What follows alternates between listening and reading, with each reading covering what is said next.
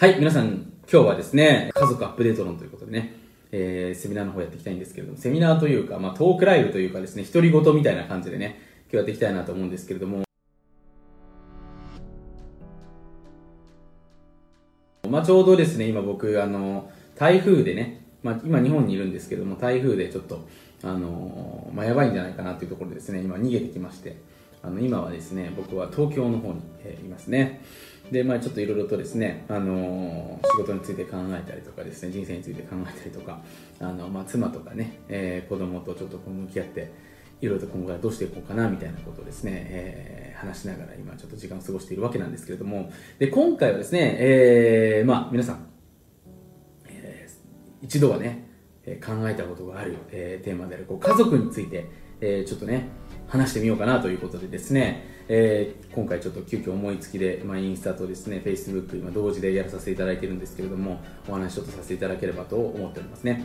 で、まああの、今回のこのセミナーを主催、セミナーというかこのトークライブを、なんていうかな、募集するときにも皆さん書いたと思うんですけども、まあ僕たちってここ数十年の間ね、あの、まあ戦後がゼロだとしたときに、あの、まあ今、2020年なわけですよね。で、まあ、今年に関しては大きな結構動きが変化社会的な変化があったわけだと思うんですけれども、まあ、多くの方がですね仕事とかあの睡眠とか、えー、そういったものに関しては結構見直したりとかですねアップデートしたりしているわけだと思うんですけれどもあの肝心なこう家族に関してはですね、えー、見直している人っていうのがあんまりいらっしゃらないわけですよね。えー、なので今回ですねその家族のアップデート理論ということで実際に僕自身の、えー、まあ、家族との付き合い方だったりとか、えー、まあ、工夫していることだったりとかっていうのをね今回ちょっとシェアさせていただければなというふうに思っておりますねでまあ僕も今までね本当にいろいろとえー、世界中をですね、回ってきていろんな人たちとね、お話をしたりとか、まあ、いろんな家族だったりとかをですね、見てきた中で、やっぱり思うんですけど、日本人って本当にこうコミュニケーションっていうのがやっぱり少ないんですよね。で、もちろんスキンタッチっていう意味での、その、まあ、ボディ、ボディ、こう体を、なんていうんですかね、あの、意識したコミュニケーション自体も、えー、少ないですし、あの実際にね、その会話レベルでのコミュニケーションっていうのはやっぱり少ないわけですよね。やっぱりコミュニケーションっていうのが少ないと、やっぱり相手が何考えてるかとかですね、相手のその価値観とかっていうのもわからないですし、そういう、何て言うのかな、あの、人がやっぱり会話をすることでやっぱり成り立っていくもの、お互い知り得るものっていうのが分からなくなってしまうので、そういったものがやっぱり少ないんじゃないかなっていうのを、えー、思ってるわけですよね。で、まあそんなわけでですね、僕もいろんなこう、まあ家族を見てきた中で、やっぱりね、あの、家族がやっぱり仲がいい人たち、え、家族関係がやっぱりいい人たちっていうのはやっぱり一番人生幸せそうなんですよね。で今回このビデオを見ていかせている方はまさに同じだと思いますし、えー、家族関係がやっぱりいいと、えー、例えばお父さんお母さんに褒められたりとかねお父さんとお母さんといい話ができたりとかね、えー、子供とすごく楽しい時間が過ごせたらそれだけでねその日一日がハッピーだなというふうに思えると思いますし逆になんか自分がこう仕事とかも頑張れる頑張ろうっていうふうに思えると思うんですね。でそれがやっぱりこう家族っていうのは実は僕たちが思っている以上に僕たちのメンタルだったりとかその考えていることっていうのをね、えー、大きく大きく作用してるんじゃないかなっていうふうに思うわけなんですけれどもただねこれポイントですえー、睡眠に関しては、まあこれ本とかね、まあいろんなもので睡眠に関してのこう科学、えー、どういうふうに要はしていくと睡眠の質が上がるのかっていうのはですね、え、再現性があるような形で、え、いろんな方がお話しされているので、何が言いたいかっていうと勉強することができるわけですよ。でも、えー、ビジネス、ビジネスも、まあ、あのいろんな方がですね、まあ、ビジネスの方法だったりとか仕事に関してお話ししているので、えー、まあ、再現性あるというかですね、まあ、勉強すればあなんとなくわかると思うんですよね。でここがポイントなんです家族に関してはほぼ教科書も、えー、マニュアルみたいなものもないんですよ。だから多くの人たちっていうのは逆に言うとですね無法地帯になりがちですし、えーまあ、人によってはそこの価値に気づいている人たちっていうのはですねすごくいい関係を築けていると思いますしそれとはあの裏腹にあの全然なんていうんですかね。もう全くダメ？みたいな状況になってしまっている人もいるんじゃないかなということでですね、えー、まあ自称ですね、家族との、えー、コミュニケーションにおいてはですね、おそらく日本一ね、えー、頻度かける頻度で、えー、頻度っていうのはその回数ですね、回数とその深さの意味でね、えー、してるんじゃないかなというですね、僕が、まあ、今回ちょっと家族についてね、勝手に早そうに話させていただきますので、まあちょっと今回ね、あの、お役に立つかわからないんですけれども、まあちょっと面白そうだなっていうふうに思う人は、えー、聞いてもらえるといいんじゃないかなというふうにね、えー、思っております。で、まあこれご存知の方も多いと思うんですけれども、あの、家族にね、関して、えー、まあこれ有名なお話があってですね、イギリスのヘンリック王子の実験のね、話を聞いたことがある人もいると思うんですけども、まあ、たくさんの、確か何十人か何百人かのお子さんをですね、まあ、お子さんというかちっちゃい子供をですね、えー、実際に育ててですね、あの、一切目を合わせずに要はその愛情を注がないっていうでもご飯とか生活的なインフラはねしっかりと整えて育てたっていう状況で、えー、子供をですね、まあ、0歳から、えーまあ、育ててたわけですよね。で一切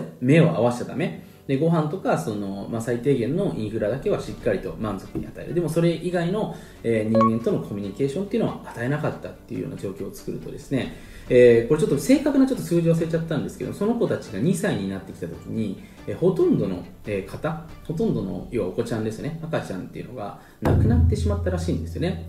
で要は何が言いたいかというとそれだけ僕たちっていうのはその人と人とがこうしっかり愛情を注ぐコミュニケーションを注ぐことによるこうやっぱり精神的な部分でのこう満足度だったりとかあの、まあ、活力だったりとかそういったものっていうのは思っている以上に、えー、多く影響しているってことなんですね。でこれ実際にねあの人と人とがこれあの僕これも先日自分のね、えー、尊敬する、まあ、先生に教えていただいたんですけど目を合わせた時、まあ、僕たちってこう目を合わせますよね、まあ、日本人結構目を合わせない方多いんですけど目を合わせた時にですねまあ、僕も子供とこう目を合わせるとやっぱすごく安心しますし例えば自分の大好きな人妻とかとこう目がしっかり合って会話できるとすごく安心するんですけどもこのやっぱ目が合った時にオキシトシンっていうねまあこれ聞いたことある人もいると思うんですけどホルモンが。やっぱ出るんですよね。でそれによって何が起きるかっていうと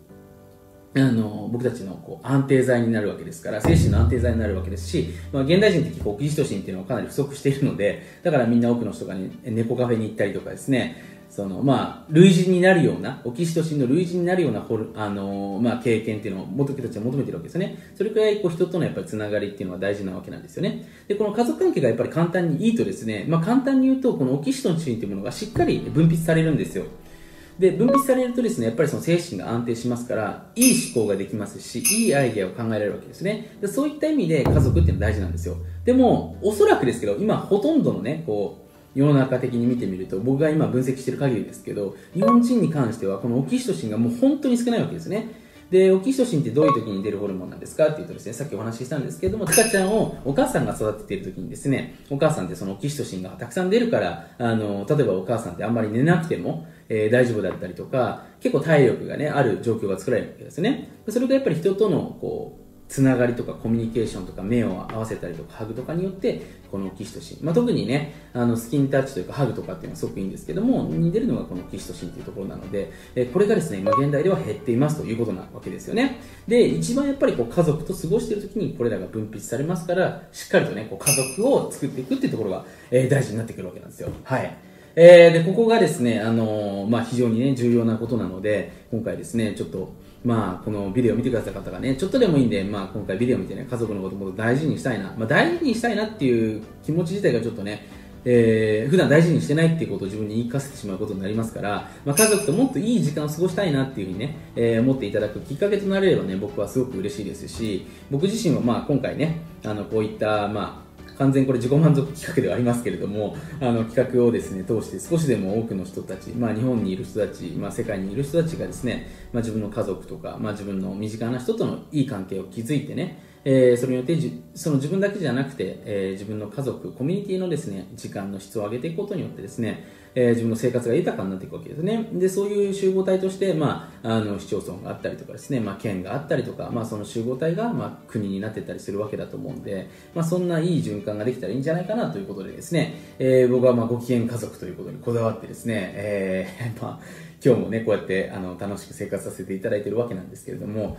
で、まあ今日はですね、まあそんな家族に関してね、少しお話をさせていただくわけなんですけれども、で、ちょっと家族に関しての、まあ多くの人がね、わからない部分で、まあ今回、あの僕のメールマガジンで告知した時に、まあいろんな方からこう質問、えー、こういう部分がちょっとね、自分家族の中でちょっと見えてないんですとか、いろんな話ちょっとこう伺ったので、あの、その中でのですね、えー、まあ、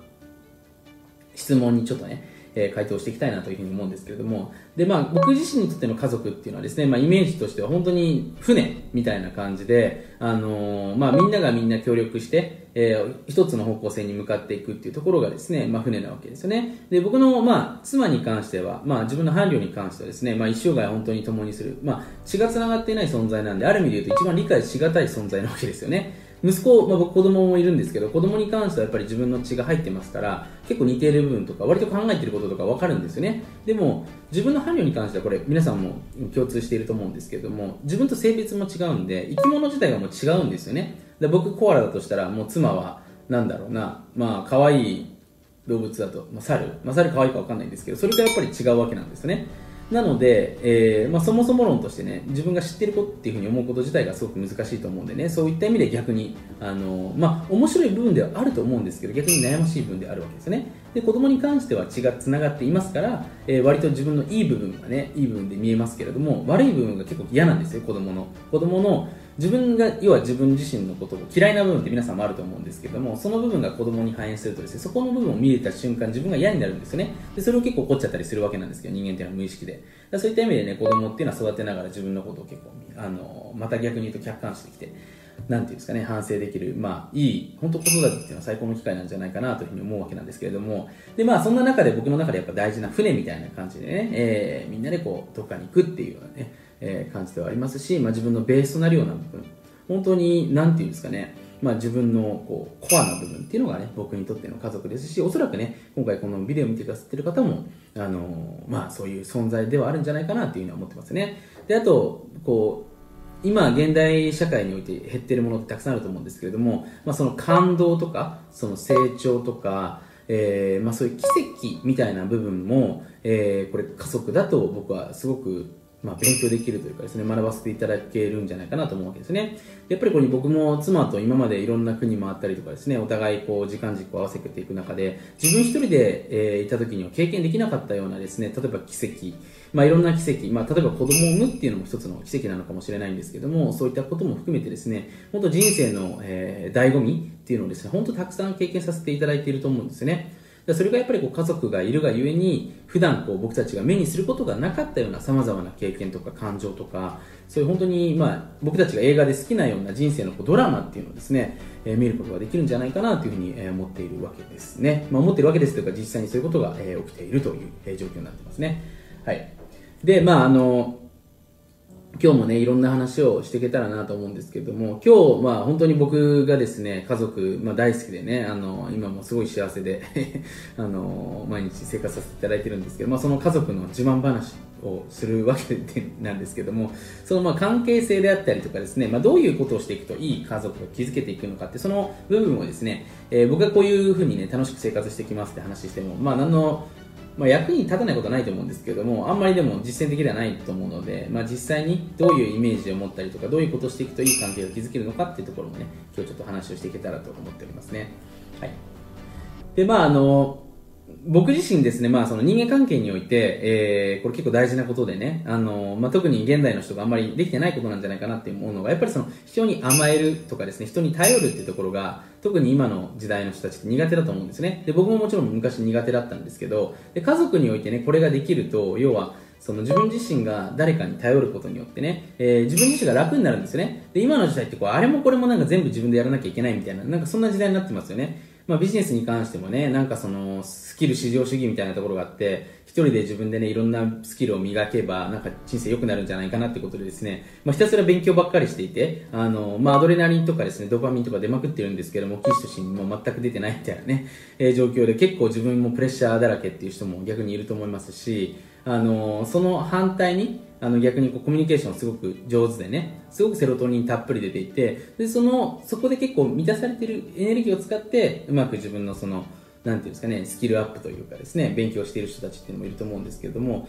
それがやっぱりこう、僕僕たちのこう人間関係においてこう、自分一人じゃなくていいんだっていうような生き方を許可してくれるような場所っていうのが必要なわけですよね。でそれが僕家族だと思うんですね。で、家族がやっぱりその、しっかりこう、いると、いるとというか、かんいい関係を築けているとですね、まあ、自分のことを頼ってくれる存在がいるのですごく嬉しいですよね。なんか信頼できる人に頼られたって思うと皆さんも嬉しいと思うんですけどもそういう部分でのね、えー、自分の生きがいみたいなものもできればその一方で、ね、自分がなんか辛かった時とか、あのー、きつい時にこう頼ること家族に頼ることによって自分がフラットになる、えー、自由になれるっていうその要は状態っていうのが作れていることが結構これ僕自由な人生だと思うんですよね。で自由な人生ってね、まあ、多くの人が、えー、時間的な自由とかね、えー、金銭的な自由を手に入れたら手に入れられるんじゃないかなと思うんですけどそうじゃなくて僕はその自分が何かものを考えたい時とか自分が何かものをやりたい時にその一番こう気軽にできる要は気持ちよく応援誰かに応援されながら気持ちよくそれやってみようっていうふうに思える状況が僕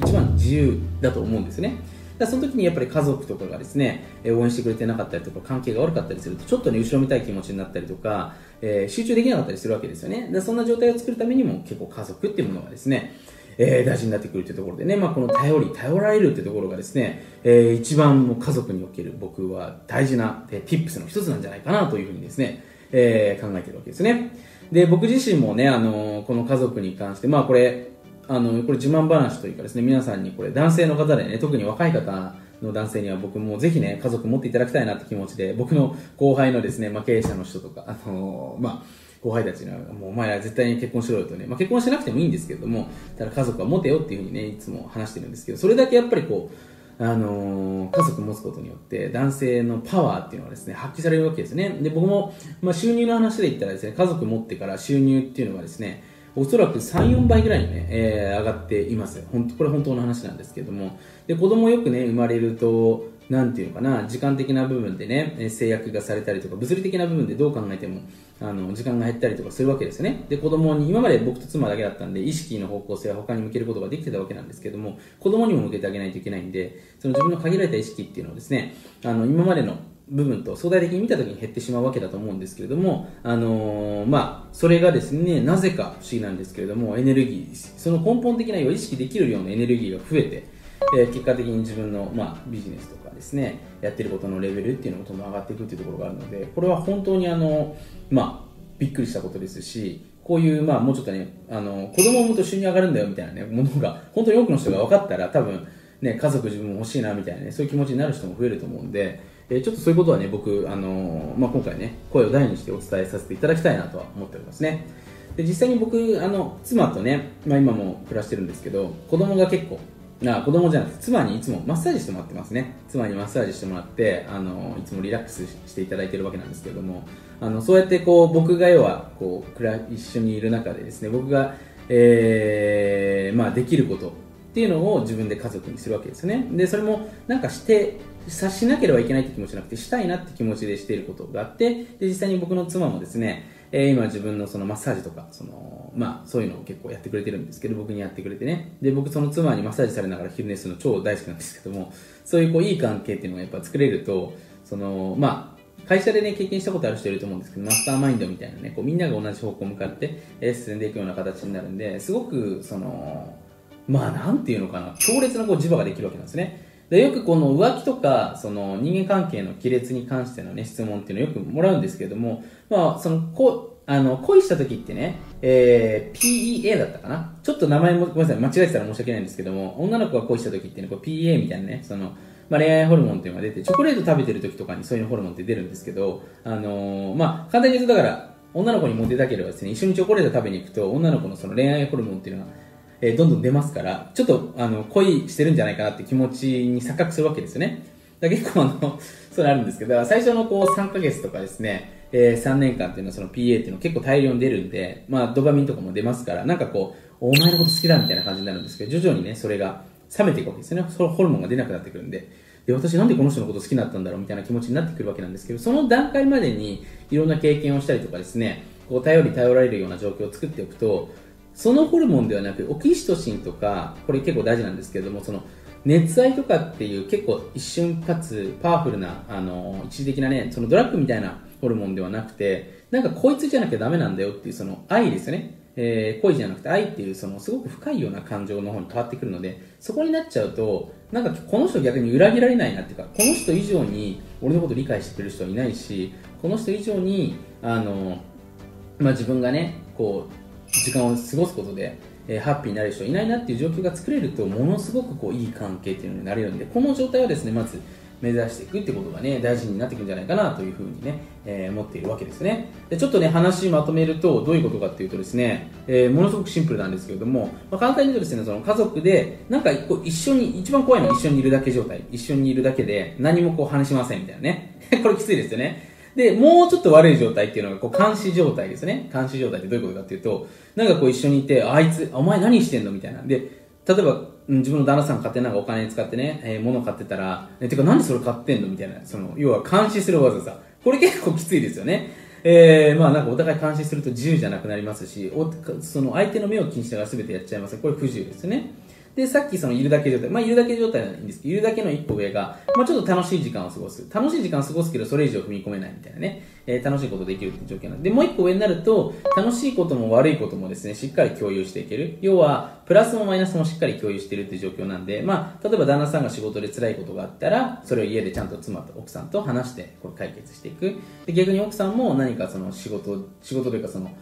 えー、毎日の私事ですよね。で、なんか嫌なことがあったりしたら、それをちゃんと旦那さんに話すってところですね、やっていくというところになってくると思うんです。その一個上の段階っていうのが、まあ、その今回の頼り、頼られるっていう状況で、もうお互いのこと本当に完全に信頼しきっている状況ですよね。この人はもう裏切らないという前提的、全体的な信頼があるから、その状況での、えー、関係っていうのを作ることができたら、ここまでいくとですね、もう、なんていうのかな、通常の自分が、えー、頑張ろうと思う馬力の多分500倍ぐらいの馬力が出るんですね。でこれ面白くて僕のですねあの周りの経営者の人とかを結構分析していてあのこれ皆さんもねぜひ覚えておいていただきたいことなんですけども本当に1年2年あの例えばねあの起業家で活動たまたま時代の波に乗ったりとか自分のビジネスアイデアが当たって活動できる人っているんですけども本当に5年とか10年規模で活躍し続ける人っていうのを見た時にほぼいないんですよね。要はちゃんと波にずっと乗り続けてる人っていうのはいなくてでこれ僕の中で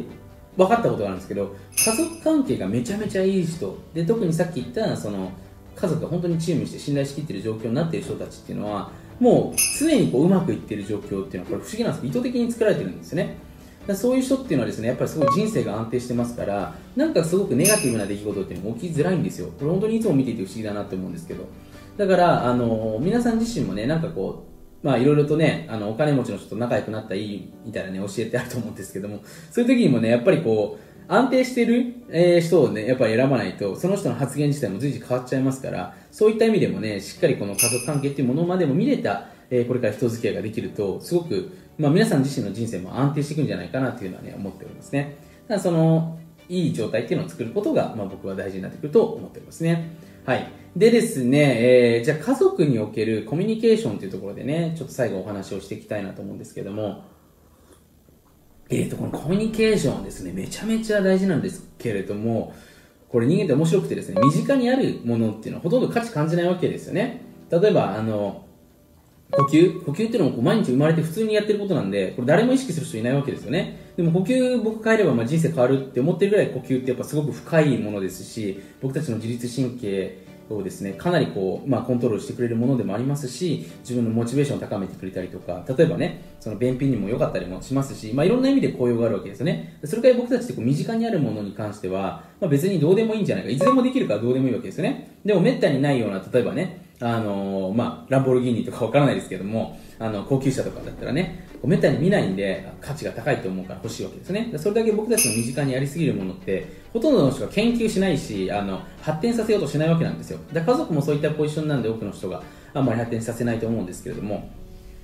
でコミュニケーションって実はですねあのこれ学校では教えてくれないんですけどいくつかのパターンがあるんですよね。でこのパターンっていうのを、えー、自分の会話の、えー、まあ tips として持ってるか持ってないかでこれ変な話家族だけじゃなくて自分のチームとか、えー、自分の要はなんか一緒にこれからね盛り上げていきたいなっていう人たちのコミュニケーションも全然変わってくるわけですね。で多くの人がですねコミュニケーションっていうのをまあおそらくほとんどイメージっていうのがですねもう固定化されちゃってると思うんですよ。例えば業務確認とかね人によっては。ただ質問し合うだけとか。人によってはなんか自分の価値観を押し付けるための道具とかですね、えー、悪口を言うためのものみたいなね、割とその、なんていうんですかね、固定化してしまってイメージが均一化している人がいると思うんですけど、実はですね、えー、6つのパターンっていうのがあるわけですね。で、これ僕が開発した日本語コミュニケーションテンプレートっていう僕は名前を名付けているんですけれども、いくつかの会話のパターン、要は会話でできることっていうのが6個ありますよってことなんですよ、簡単に言うと。iPhone でですね、皆さん6個できることを教えてくださいって言ったら、例えばメールする、写真撮る、えー、まあ、ビデオ撮る、インスタアップ、Facebook でビデオ見る、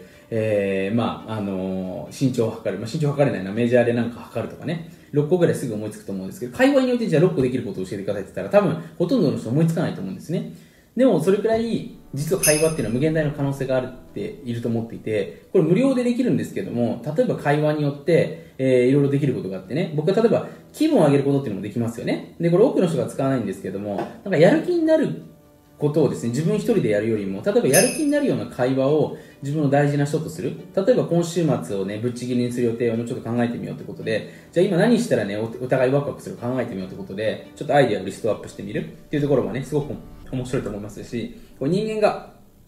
求めている時間というか感情の一つでね。その人間ってこう自分が持っているけどもこれ大事ですよ。自分が持っているけれども自分で価値を築いてないものに出会えた瞬間って結構あの感動するんですよね。例えば皆さんもね押し入れに例えばねそのプレミアがつく、まあ、ヤフオクとかで8万2500円ぐらいでね売れるようななんかそのフィギュアが見つかったとしますよね。でその瞬間えこれめっちゃあの忘れてたけどもすげえ高く売れるじゃんみたいな感じでちょっとテンション上がると思うんですよ。でそんな感じでこう日常生活においてこれあの自分が忘れてるけどもこれなんかねすげえ価値があることなんじゃないかなってものに出会えた瞬間ってめっちゃワクワクするんですよね。でこれを例えば家族関係で見つける。じゃあ俺とお前の持ち物多分気づいてないものたくさんあるけどそれを使って何ができるかなってことを考えると面白いわけですね。で僕も常にこの家族あの妻との関係に関してはこういう話していて、まあ、今自分が持っているもの例えば英語とかねあのビジネスとかいろいろあるわけだと思うんですけれどもまた僕の場合はそのビザとかね海外のビザとかもありますからそれをじゃあ踏まえた上でじゃあどこの国でどういうことができるなってことでですねいろいろと設計していくことがやっぱこう楽しいわけですね。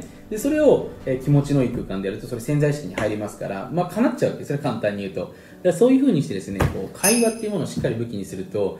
もう潜在意識にも入りますから、もうとにかくね、もう楽しいことだらけしかないわけなんですよ。だからそれくらいこうコミュニケーションっていうものは超重要ってことをね、ちょっと覚えてていただければなというふうに思うんですけど、この6個のね、パターンを、えー、今回お話ししていくわけなんですけれども、で、6個ね、ちょっとこれ全部ね、あのー、話そうと思うんですけど、これね、あのー、実はこの6個自体は、僕あの、えっ、とですね、2、3年ぐらい前にですね、あの沖縄で合宿をやった時にちょっと話している内容だったんで、あの、さっき、あの、僕のスタッフに言われたんですけど、これ6個で話しちゃうと、さすがにその合宿の人にね、失礼だから全部はやめましょうっていうふうに言われたんでね、ちょっと今回4つだけね、シェアさせていただいて、あのー、まあ、皆さん共有させていただければと思うんですけども、まあ、1つ目のね、会話のトピックっていうのが、これ覚えておいていただきたいんですけども、スケジュールですよね、スケジュール管理。例えばじゃあこれから、えー、来週何するのか、えー、今年の夏、まあ、夏今年終わりましたけど冬何するのかとか、え、1月元旦何するのかっていうそのスケジュールに関するコミュニケーションっていうのはこれ誰でもできることですよね。家族でですね特に、え、自分の両親とかと時間を過ごしていく時ってほとんど過去の話しかしませんから人って未来に話をするとワクワクするんですよね。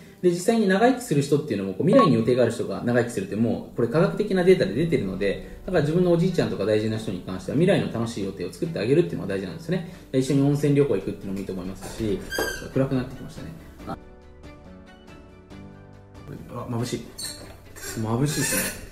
はい、えー、まあその温泉旅行温泉旅行なんだか忘れましたけど温泉旅行行くとかね。そういうのでもいいと思うんでという未来のえー、予定っていうのを入れるっていうのがですね、まあ、大事になってくると思ってますね。で僕結構あの妻との、まあ、サンプルとして話しますけど僕今32なんですけども僕がまあ52歳ぐらいまでの大体のこう時間の流れとかどういうことやっていくのかっていうのはですねもう共有してます。で仕事に関してはねあのその都度その都度やっぱ時代が変わっていくのであの変化させていく部分があるんですけどそのスタイルですね。例えば僕今午前中しか働かないって決めてやってるんですけどもそういうスタイルに関してはあの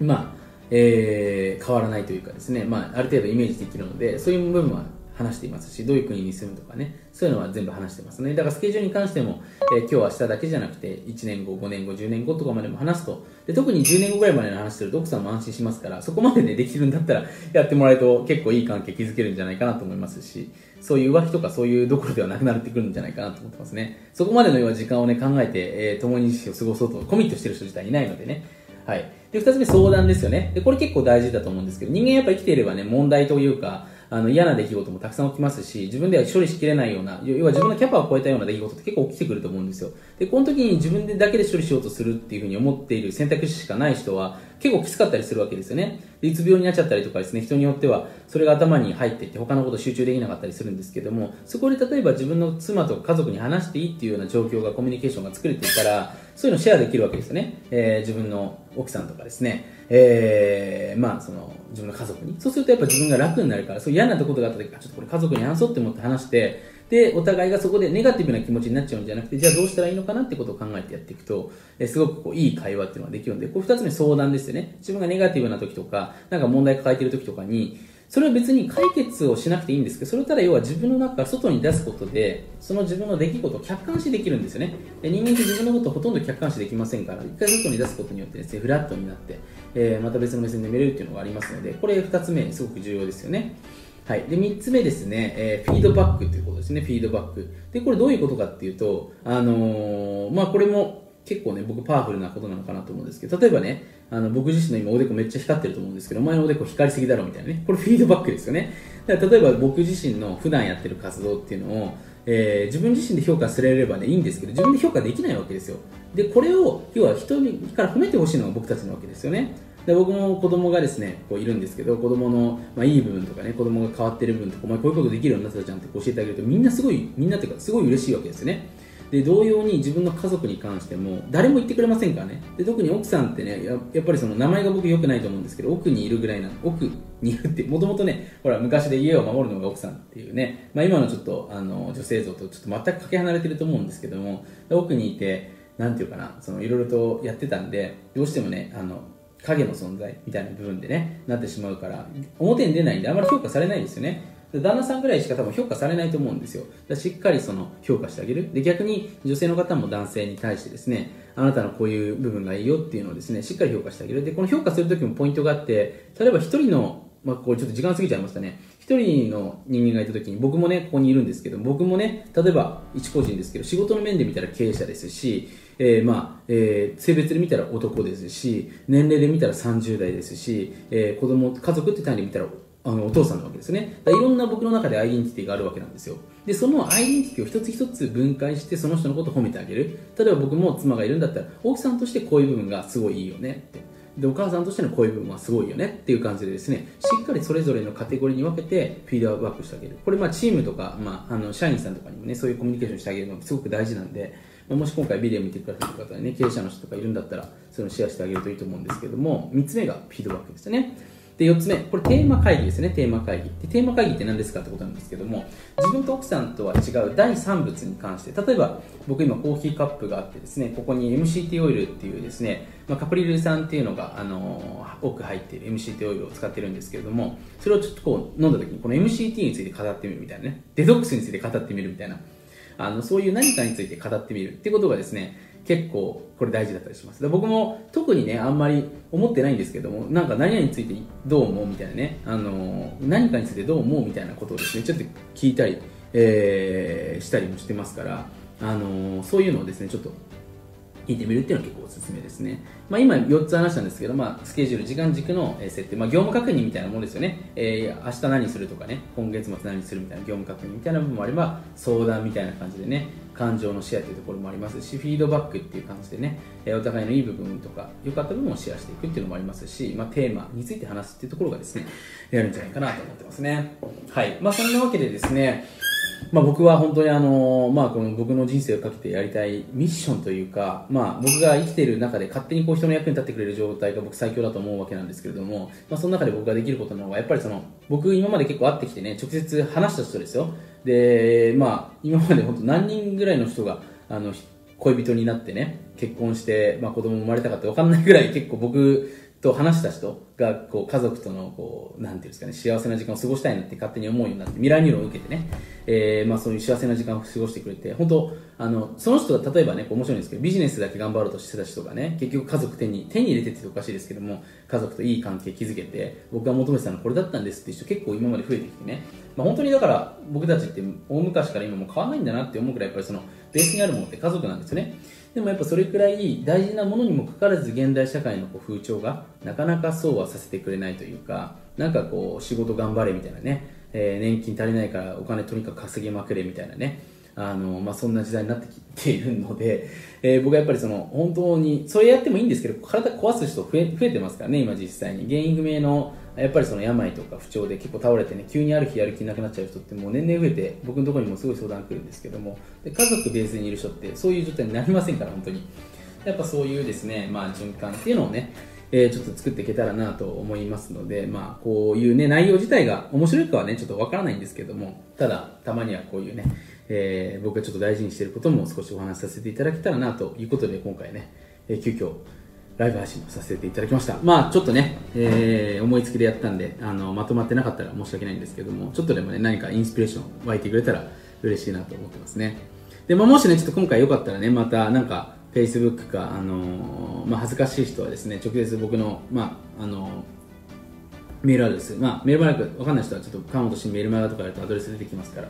ちょっとそこでね、メール送ってもらえれば、あの、誰もシェアしませんし、僕も嬉しいんで、送っていただければなというふうに思いますし、まあちょっと僕のコミュニケーションに関してね、あ、そうだそうだ、あの、まあもっとね、知りたい人は、そのコミュニケーションに関するですね、えー、メソッドっていうのをね、あの、確かどっかにまとめて、えー、置いてあったんで、それをちょっとね、見てもらえていいんじゃないかなと思っておりますね。はい、まあそんなわけで、えー、今回ですね、9月、えー、2020年9月の今日6かな、6日ということでちょっと、えー、ライブ配信させていただきました。ということで、皆さんまた地球のどこかでね、お会いできたらなというふうに思いますので、えー、お会いできる方ですね、ぜひ家族のラブについてね、語れたらなと思います。はい、ということで今日は終わります。ありがとうございました。